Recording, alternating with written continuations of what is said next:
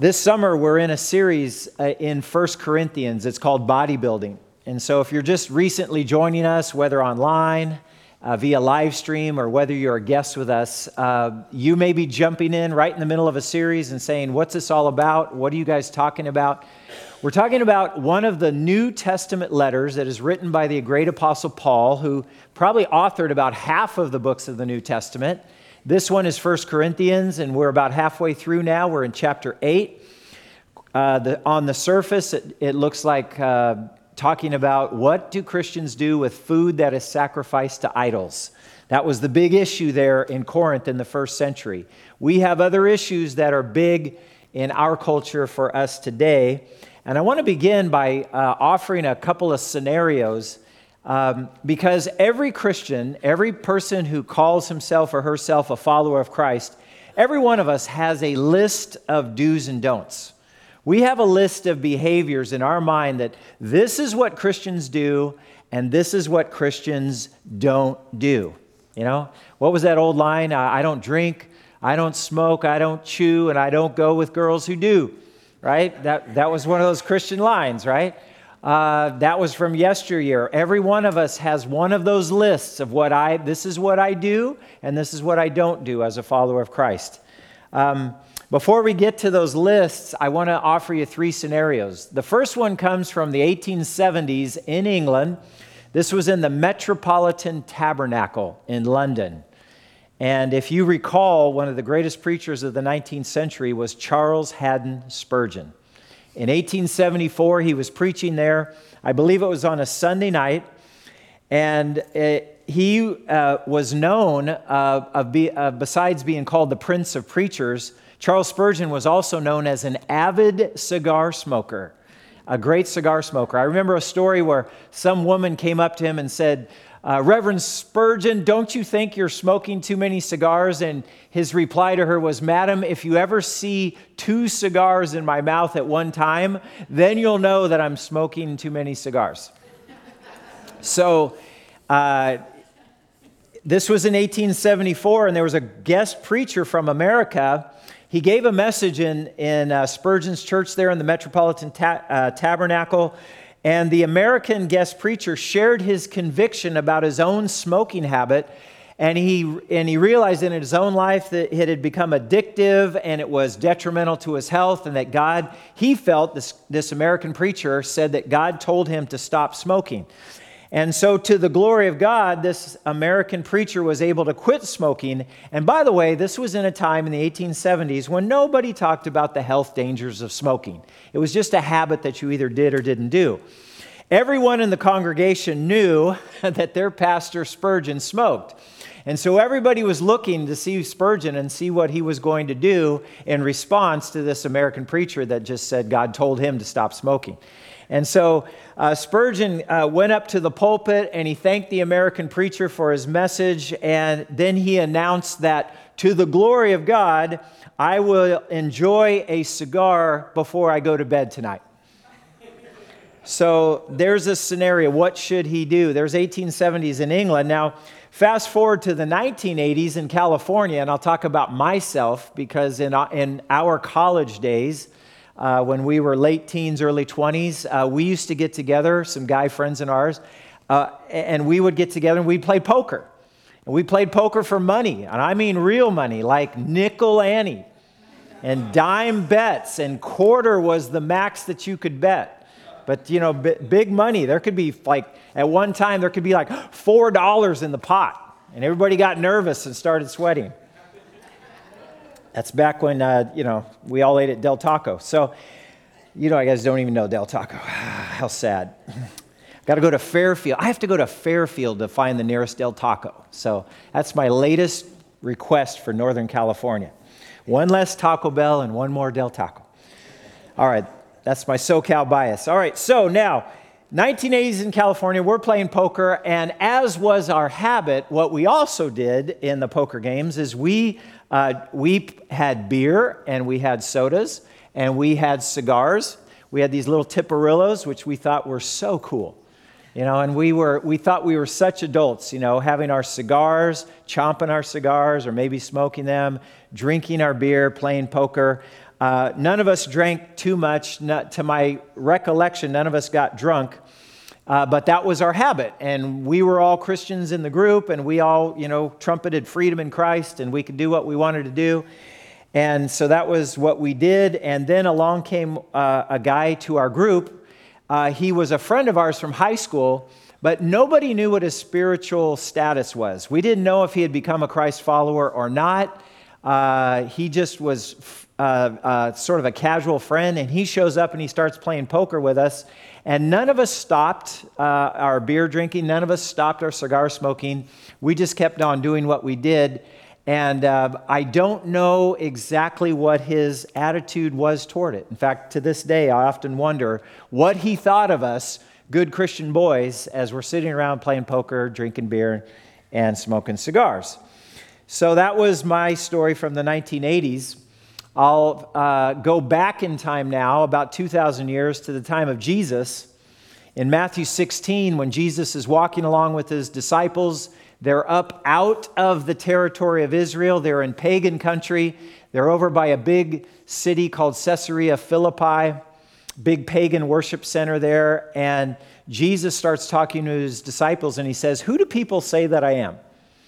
And then finally, he buttonholes the disciples themselves. I, you know, that's an easy thing to do if you're wearing buttons. They were wearing robes, they didn't even have buttons. So uh, he grabs them by the robe, so to speak, and he says, What about you? disciples, Who do you say that I am? And Peter, uh, you know, he's the first one to respond, and he says, You are the Christ. You are the Messiah, the Son of the living God. And Peter says, Ding, ding, ding. You got it on the nose, Peter. Uh, blessed are you. And then, right after that, when Peter got uh, Jesus' identification, who he was, he got that right. Jesus immediately continued the conversation and he says, You know what? The Son of Man, which was a reference to himself, he says, We're going to go to Jerusalem and he's going to be arrested and they're going to mistreat him and they're going to mock him and beat him and spit on him and eventually crucify him and put him to death. But on the third day, he's going to rise from the dead. And do you remember what Peter's immediate reaction was to that? Right after Peter had gotten it right, You are the Christ, the Son of the living God.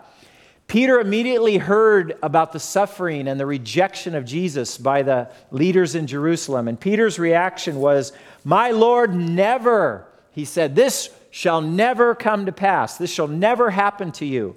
And do you remember what Jesus' reaction was to Peter's declaration, This should never happen to you? Peter turned around to, or Jesus turned around to Peter and he said, Get behind me, Satan.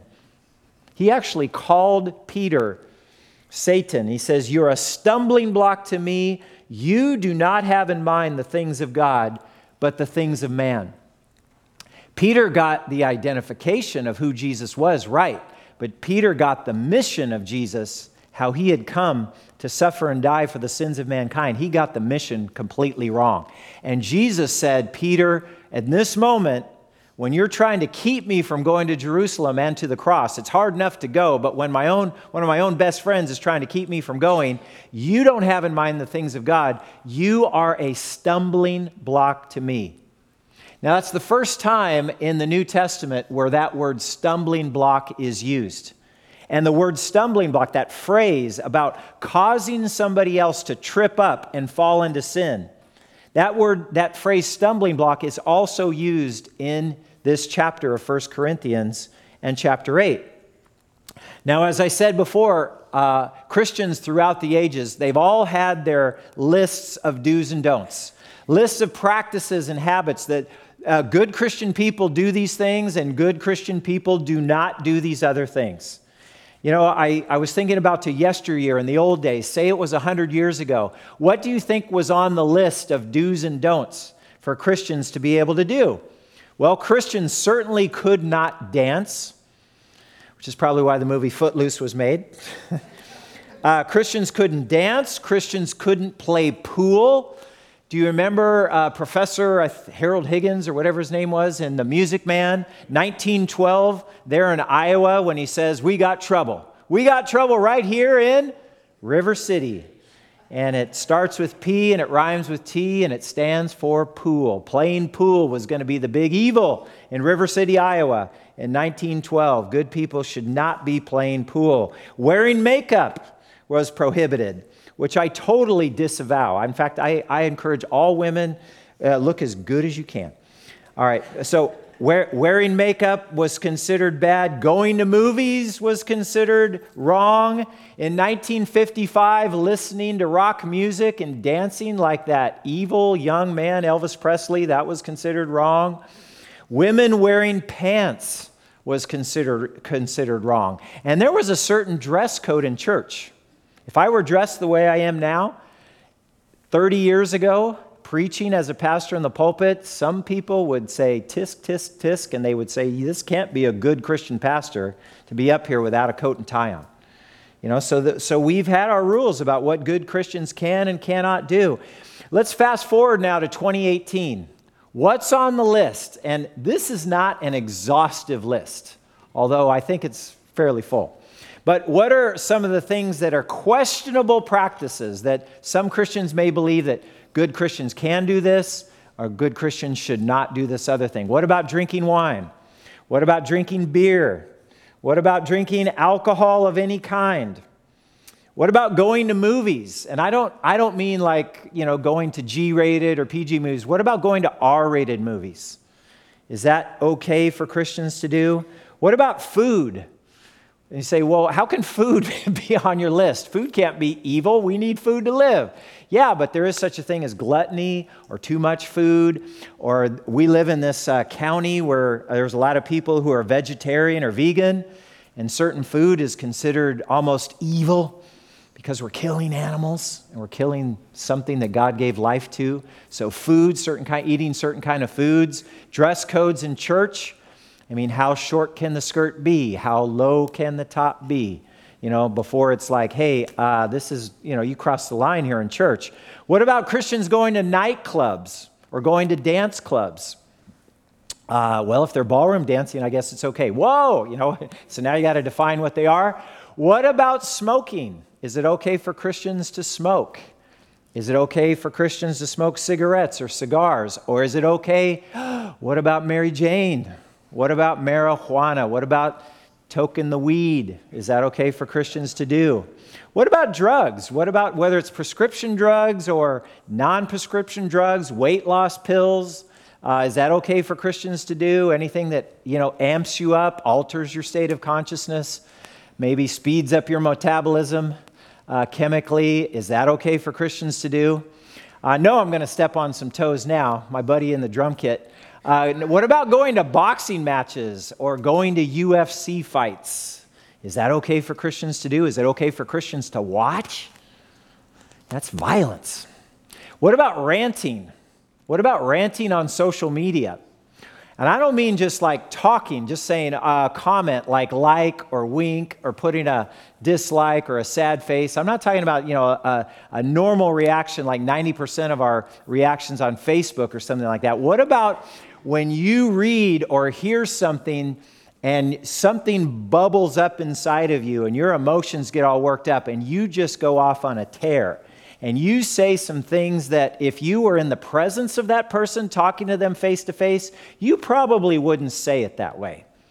But hiding behind the pseudonym of, you know, uh, cool guy 68, you know, whatever, uh, not your real name online, you feel like you have the freedom to just haul off and plaster somebody. You know, is that okay for Christians to do? Woo! That's, a, that's quite an exhaustive list. I've probably stepped on a toe or two. My, my uh, expectation was somebody was going to say, Wow, Pastor, now you're really getting up in our business, right? I thought somebody was going to say that by now. Well, Paul was going to do the same thing over the issue that was in 1 Corinthians chapter 8. The issue wasn't any of these issues of what could be a potential stumbling block. The issue in the first century was eating meat that was sacrificed to idols. So let's jump into it together. Beginning in verse 1, it says, Now regarding your question about food that has been offered to idols, yes, we know that we, quote, we all have knowledge about this issue, but while knowledge makes us feel important, it is love that strengthens the church. You know, eh, when I read this, I, I think to myself and I say, you need at least two important qualities to be a good follower of Christ. You need two things to, to be uh, values to be a follower of Jesus. The first thing you need is you need some kind of knowledge, right? God desires that all men that all men and women be saved and come to the knowledge of the truth. We need to know a few things about God and Jesus and who He is and what it means to have a, a, a living, saving relationship with Jesus Christ. So we need some kind of knowledge uh, of these things. What are, what are the, the main things that we believe? But besides knowledge, uh, because Paul says knowledge puffs up in another translation. Knowledge sometimes makes you feel more important about yourself than you really ought to feel. It says knowledge puffs up, but love builds up. So, besides knowledge, we need love. We need to always be acting in the best interest of the other person. So, as we think about what I have freedom in Christ to do, or what you have freedom as a follower of Jesus to do or not to do, you know, my conscience isn't bothering me. I have the freedom to do these things. But you also need to remember number two, because whoever the people you're around, you always need to be loving your neighbor as yourself. You always need to be acting in the best interest of the other person. And Paul really emphasizes that. Paul here gives a warning about knowledge. Paul says it is possible that in gaining knowledge, if you gain knowledge but you don't grow in love as you grow in knowledge, that can actually be a harmful thing for you as a follower of Christ. It says uh, it depends on what you do with the knowledge that you have. There are some people out there who've acquired so much knowledge that they've become a know it all. Knowledge can make you look good. Knowledge can make you feel really important. When you know all the Bible answers to all the Bible questions, you can feel pretty important and, and uh, significant in the kingdom of God. But if you're not careful, that knowledge can turn into an arrogant attitude an attitude of becoming a know it all. That nobody can say anything to you because you know all things and you've gotten prideful and arrogant about it. You just know better than everybody else. And I think every one of us has probably met somebody in church who knows a lot of things about the Bible, but they're not, you don't consider them a very loving, gracious person at the same time. So Paul gives that warning knowledge puffs up, it makes arrogant sometimes, but love is always building up and strengthening the people who are around you. Love is so much better than knowledge. Love is always trying to bless and build up other people. Look what the apostle John says in 1 John chapter 4. He says, "Dear friends, let us continue to love one another." Fact, I bet you some of you guys in Sunday school, you remember this song? He said, "Beloved, let us love one another." Right? Let us continue to love one another, for love comes from God. Anyone who loves is born of God and knows God. But anyone who does not love does not know God, for God is love. So Paul, uh, John says it pretty strongly. He says, if you don't love your neighbor as yourself, if you don't love other people and live in such a way as to strengthen them and to and to bolster them, encourage them in their faith, to build them up, not tear them down. If you're not doing that, it says uh, anyone who doesn't love doesn't know God. So, all that knowledge that you've gained about theology and stuff, if you're not acting in love, John says you really don't know the God who's behind all these facts and figures that are in the Bible. The Apostle Paul says it this way John says, Love one another. Paul says, Love builds up and strengthens each other. So he says in verse 2, and I'll repeat it anyone who claims to know all the answers doesn't really know very much but the person who loves God is the one whom God recognizes. Okay? So, what are Christians to do with that in this category now of meat that's been offered to idols? It says in verse 4 um, So, what about meat that has been offered to idols? Well, we all know, there it is, we all know that an idol is not really a God. We all know that an idol is not really a God and that there's only one God. There may be so called gods both in heaven and earth, and some people actually worship many gods and many lords. You know, in the first century in Corinth, idolatry was a very real problem. I remember in Acts 17 where Paul's walking around another city in Greece, in southern Greece there, uh, Athens, and Paul looks around and he says, I notice that you have shrines and temples and altars to worship all different kinds of gods. In fact, the Athens, the Athenians wanted to cover their bases so much, Paul said, You even have an altar to an unknown God, which is sort of like saying, In case we missed one of the gods that's out there and we didn't even know you existed and we forgot to worship you too, here's an altar to you, right? So there's uh, polytheism or idolatry, worshiping many gods, was very common in Corinth in the first century. And there were temples all over the city. And in these temples, uh, most of the worship had some element of sacrifice. They would take some animal and offer that animal in sacrifice to God, to that particular God, not the God of the Bible, not the Lord of heaven and earth, not Yahweh, uh, which is the God whom we worship, uh, but to one of the other gods. And they were worshiping gods like that. And Paul says, What do you do then? Uh, because after the animal has been sacrificed, and after the sacrifice has been given, what they used to do is then they would take the meat from that animal and they would sell it in the marketplace. And everybody pretty much knew in Corinth that most all of the good meat that was out there was probably sacrificed at a temple somewhere in the city. And so it's hard to eat meat that's not sacrificed to an idol. And so Paul's saying, okay, idolatry is a big problem. All the meat's been sacrificed to idols. Uh, what are you supposed to do with that? And the first thing Paul does is remind the Corinthians to say, hey, by the way, are all those idols to whom the sacrifices have been made in those temples, are those idols real? Are they really gods? Do they have supernatural powers? And Paul's answer was the answer is no. There's only one God, the Lord of heaven and earth. In fact, uh, Paul says this. Uh, he says, But for us, this is in verse 6, there's one God. In, there's, in verse 6, there's one God, the Father, by whom all things were created and for whom we live. And there is one Lord, Jesus Christ, through whom all things were created and through whom we live. And then he says in verse 7, he says, However, not all believers know this.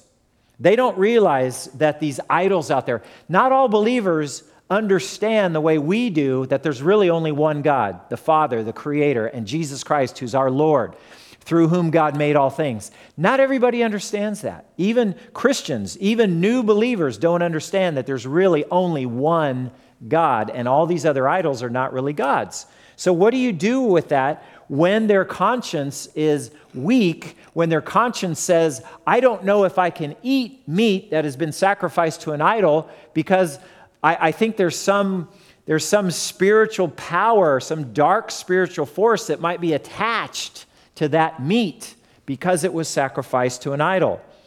He says in this, uh, some are accustomed to thinking of idols as being real, so that when they eat food that has been offered to idols, they think of it as the worship of real gods, and their weak consciences are violated.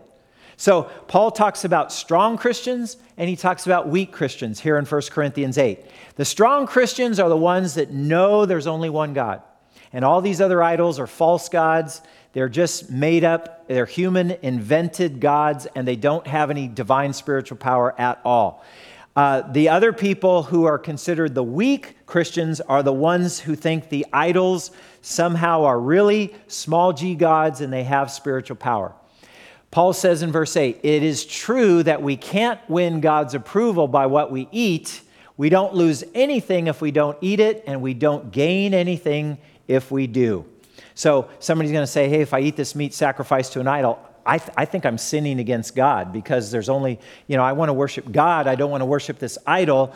And if I eat this meat, it's going to be sort of like silently, I'm sort of saying yes to the worship of this idol. And Paul says, no, we're not really doing that. We don't lose anything if we don't eat that meat, we don't gain anything if we do eat that meat.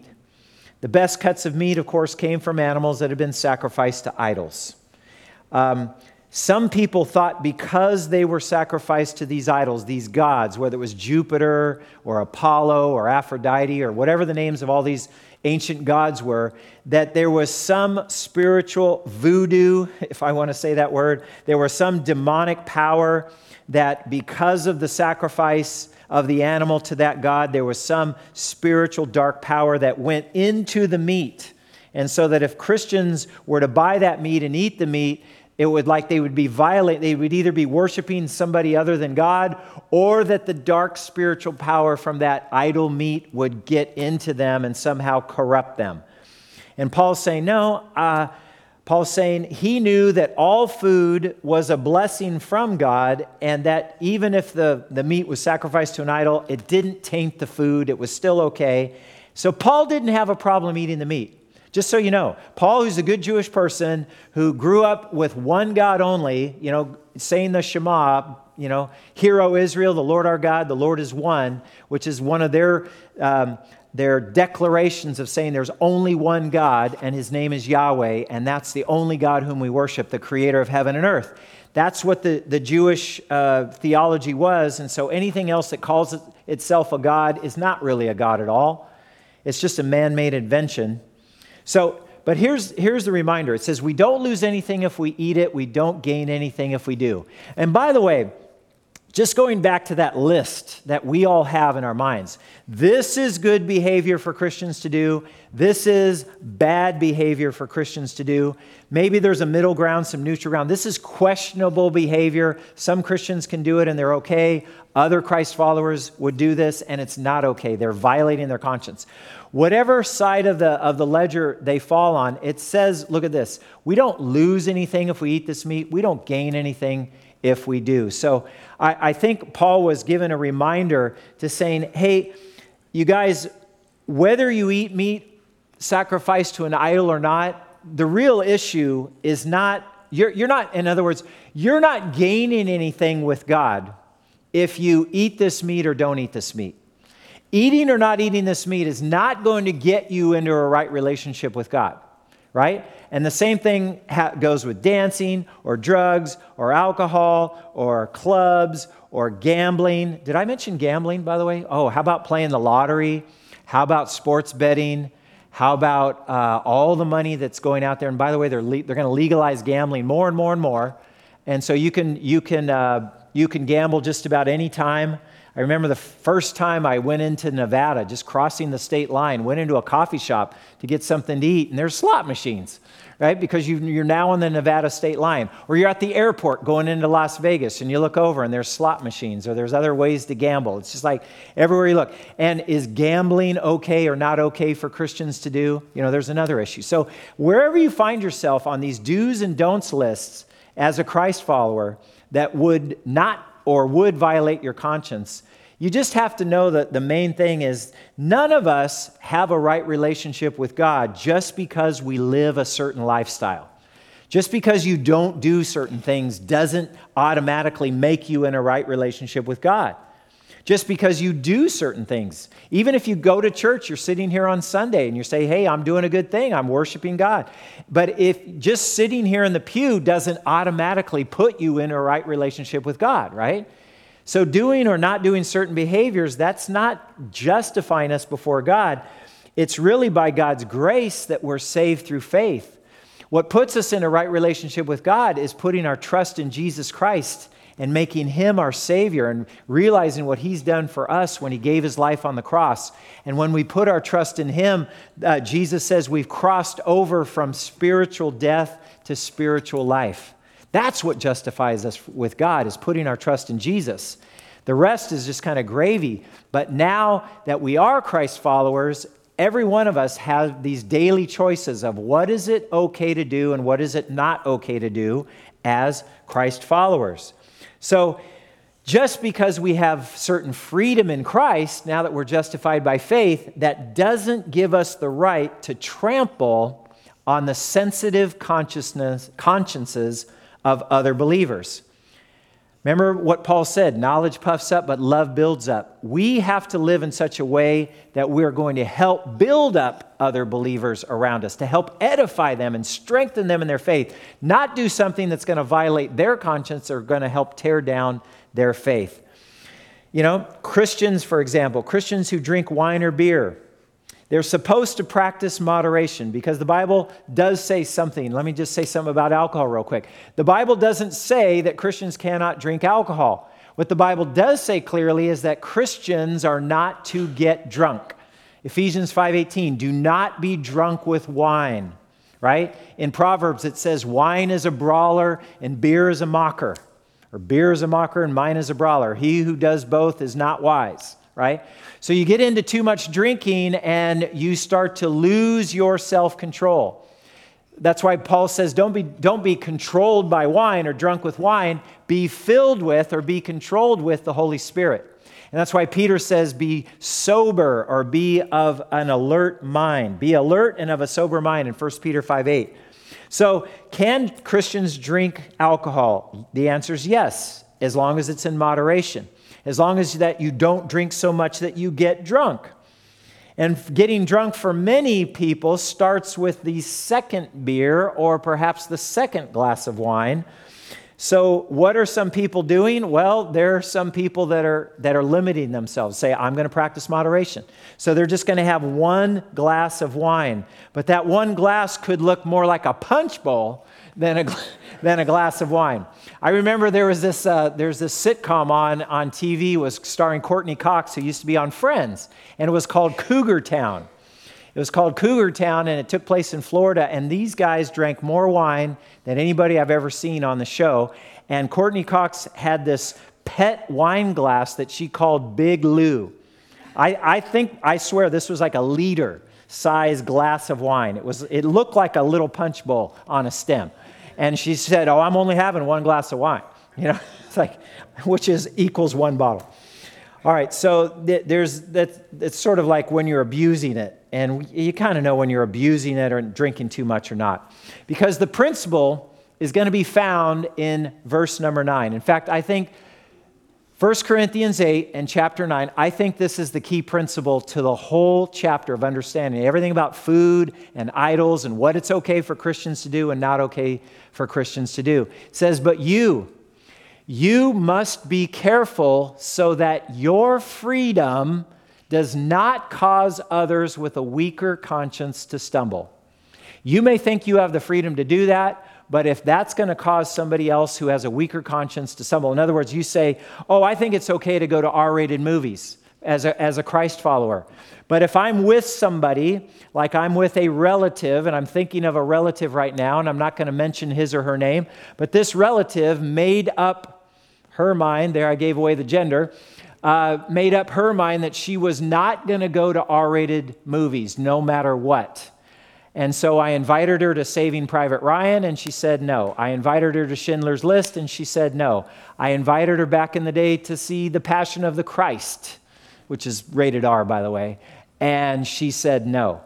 And so I now am every time we, you know, we get together and we want to go see a movie, I know better than to look on a list of movies that might be rated R and say, "Hey, would you like to go to this movie?" I know because I'm not going to violate her conscience to go to a movie like that. So that's that's just an example. You must be careful that your freedom does not cause others with a weaker conscience to stumble, right? Just because you have freedom to do something in your life, you don't get the right to flaunt that freedom and lead somebody else into sin. And so here's principle number one.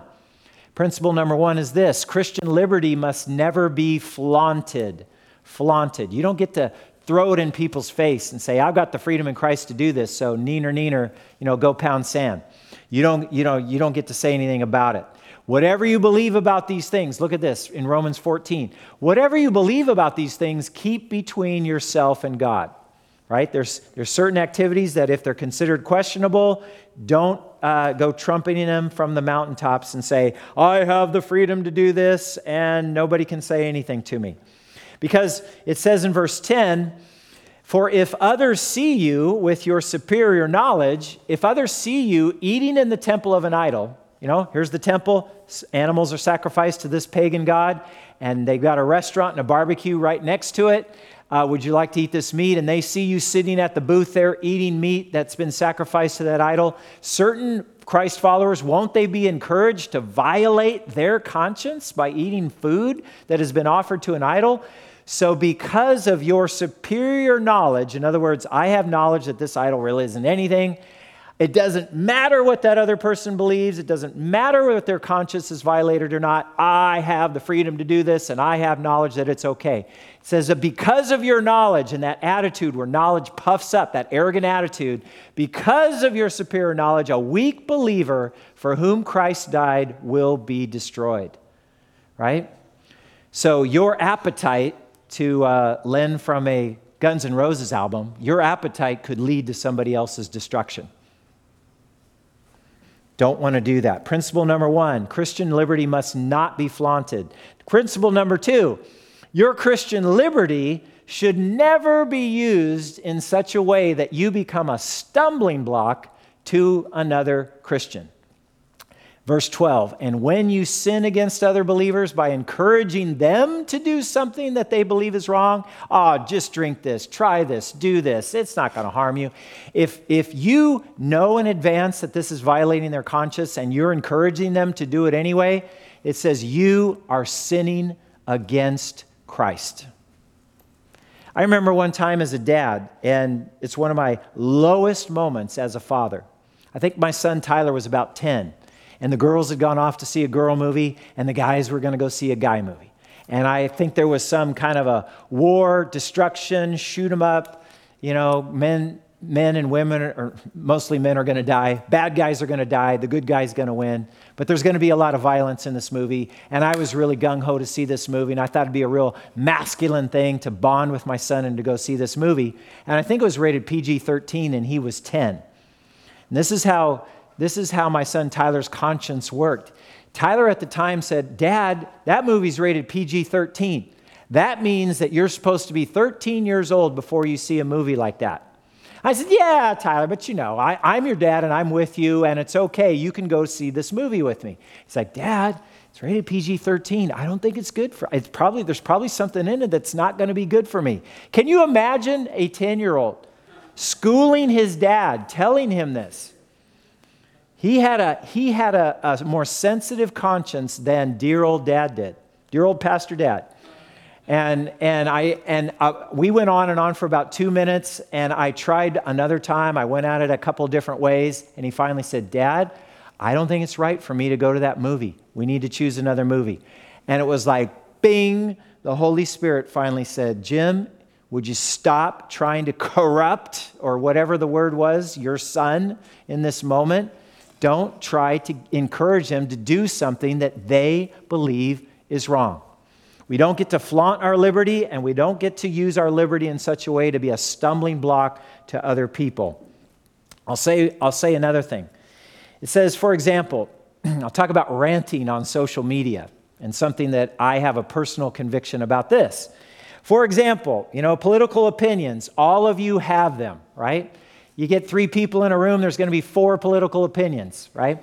So everybody has a political opinion, and uh, I guarantee you they're all over the map, even in this room, what the political spectrum is in this room. So the point is, we, are, we don't have unity in Christ. We don't have fellowship in the church of God in this house of prayer, we don't have that kind of unity and fellowship based upon everybody believing the same thing politically, right? What is it that gives our unity in this room? It's based upon our common faith in Jesus and our trust in Him. And all the other stuff are just opinions of men and women, right? So we don't get the we don't have the right to disfellowship. We don't have the right to uh, to break apart over something that isn't based on the core issues of the church and of the gospel. So, political opinions, we all have that. And I may think, I may believe that I have the freedom to express my political opinions, whether in or out of the pulpit. Or maybe I think I have the, the, uh, the freedom to, quote, post something of a rant online or on a website or on a chat forum or uh, perhaps on a Facebook a post or a, perhaps even more on a reply to somebody else's Facebook post that I vehemently disagree with, right? It's like uh, you can't, like this, what? Okay. Um, I don't know what, I don't even know what I wrote there, but the point, the point, the point that I'm trying to say is I may have the freedom to write that, right? Freedom of speech, right? It's, it's right there in the Constitution. But do I have the right of that as a Christian? Do I have the right to do that as a Christian leader if that is going to lead to division? If that's going to lead to people saying, I don't want to go to your church because I read what you wrote online. Now, that's where my freedom would be used to damage or weaken somebody else's faith, and that would damage and not advance the gospel. And so, the question that I'm always asking myself I said, there's a bigger picture than just me having the freedom to do whatever I want to do. And, and the bigger picture is this there's more at stake than just my personal freedom. Will this exercise of my freedom most likely hinder? Or advance the gospel and the kingdom of God? And that's a good question to ask yourself. Will what you say or do, is that more likely to hinder, to damage, or to advance the kingdom of God? You see, sometimes it's just good to limit yourself. That's why Paul says this in verse 13. So if what I eat causes another believer to sin, I will never eat meat again as long as I live. Does that mean Paul said suddenly, hey, vegetarian's the way to live, vegan's the way to go, I'm against me- eating meat at all times and all places? No, Paul didn't believe that, but Paul believed in that moment around that person whose conscience might be violated, for him to exercise his freedom, that was going to be damaging to that other believer. And he said, if that's what it is, if that causes this other believer to sin, I'll never eat meat again as long as I live, for I don't want to cause another believer to stumble. So here's the bottom line use your freedom in Christ to build up others, not tear down their faith. Knowledge puffs up, but love builds up. We've been talking this morning a lot about freedom in Christ. And I sometimes I think about that phrase and I don't want to rush past that and just assume that everybody in the room and everybody listening online automatically has this freedom in Christ. That freedom in Christ only comes when you realize what Jesus has done for you and when you've accepted that, when you've embraced Jesus and, follow, and agreed to follow him as your Lord and Savior. There's where you find the freedom in Christ. There's where Romans 8 and chapter 1 comes true, where it says, There is therefore now no condemnation for those who are in Christ Jesus. No condemnation for those who are in Christ Jesus. Anyone who is in Christ, he is a new creation, right? But that means if you're in Christ. So the, the, the, the bigger question to ask yourself, besides what are all the do's and don'ts for Christians to do and what's going to violate somebody else's conscience, the biggest question of all is do you have the freedom that is in Christ? Do you have that knowledge that you have put your trust in Jesus? Let's bow our heads and go to the Lord together in prayer. Lord Jesus, first of all, we want to thank you. We want to praise you because you have set us free from the power of sin and death. Your word says the wages or the consequences of sin is death, but the free gift of God is eternal life through Jesus Christ our Lord. And so our prayer is that everybody here puts our trust in Jesus Christ. The free gift of God is eternal life in Jesus Christ our Lord. And so, Lord, we put our trust in you because we want to be found in you. No condemnation, free from sin, grafted into the family of God, knowing that we're going to be in heaven with you forever, knowing that we're part of your family by faith even now knowing that we're part of this church family even now, and that in you we have freedom because it says it is for freedom that Christ has set you free. So, Lord, we're grateful for the freedom that you've given us. No more condemnation, no more death because of sin, no more fear. So, Lord, thank you for that. But, Lord, as we are your followers, as we are living our lives, Lord, help us to be known more for our love for you than for our knowledge of your word. Lord, keep us from flaunting our freedom. If that, quote, freedom means that we're damaging somebody else's walk with you in any way, God, help us to love and build up other people. Help us to strengthen their walk with you. And Lord, help us above all to do and obey what you've clearly called us to do. The way that you want us to live, Lord, help us to be faithful to that calling. The way we honor you with our bodies, with our hearts, with our minds, with what we put into our minds, with what we look at, what we read, what we say. Lord, help it all to be for your honor and for the glory of Christ.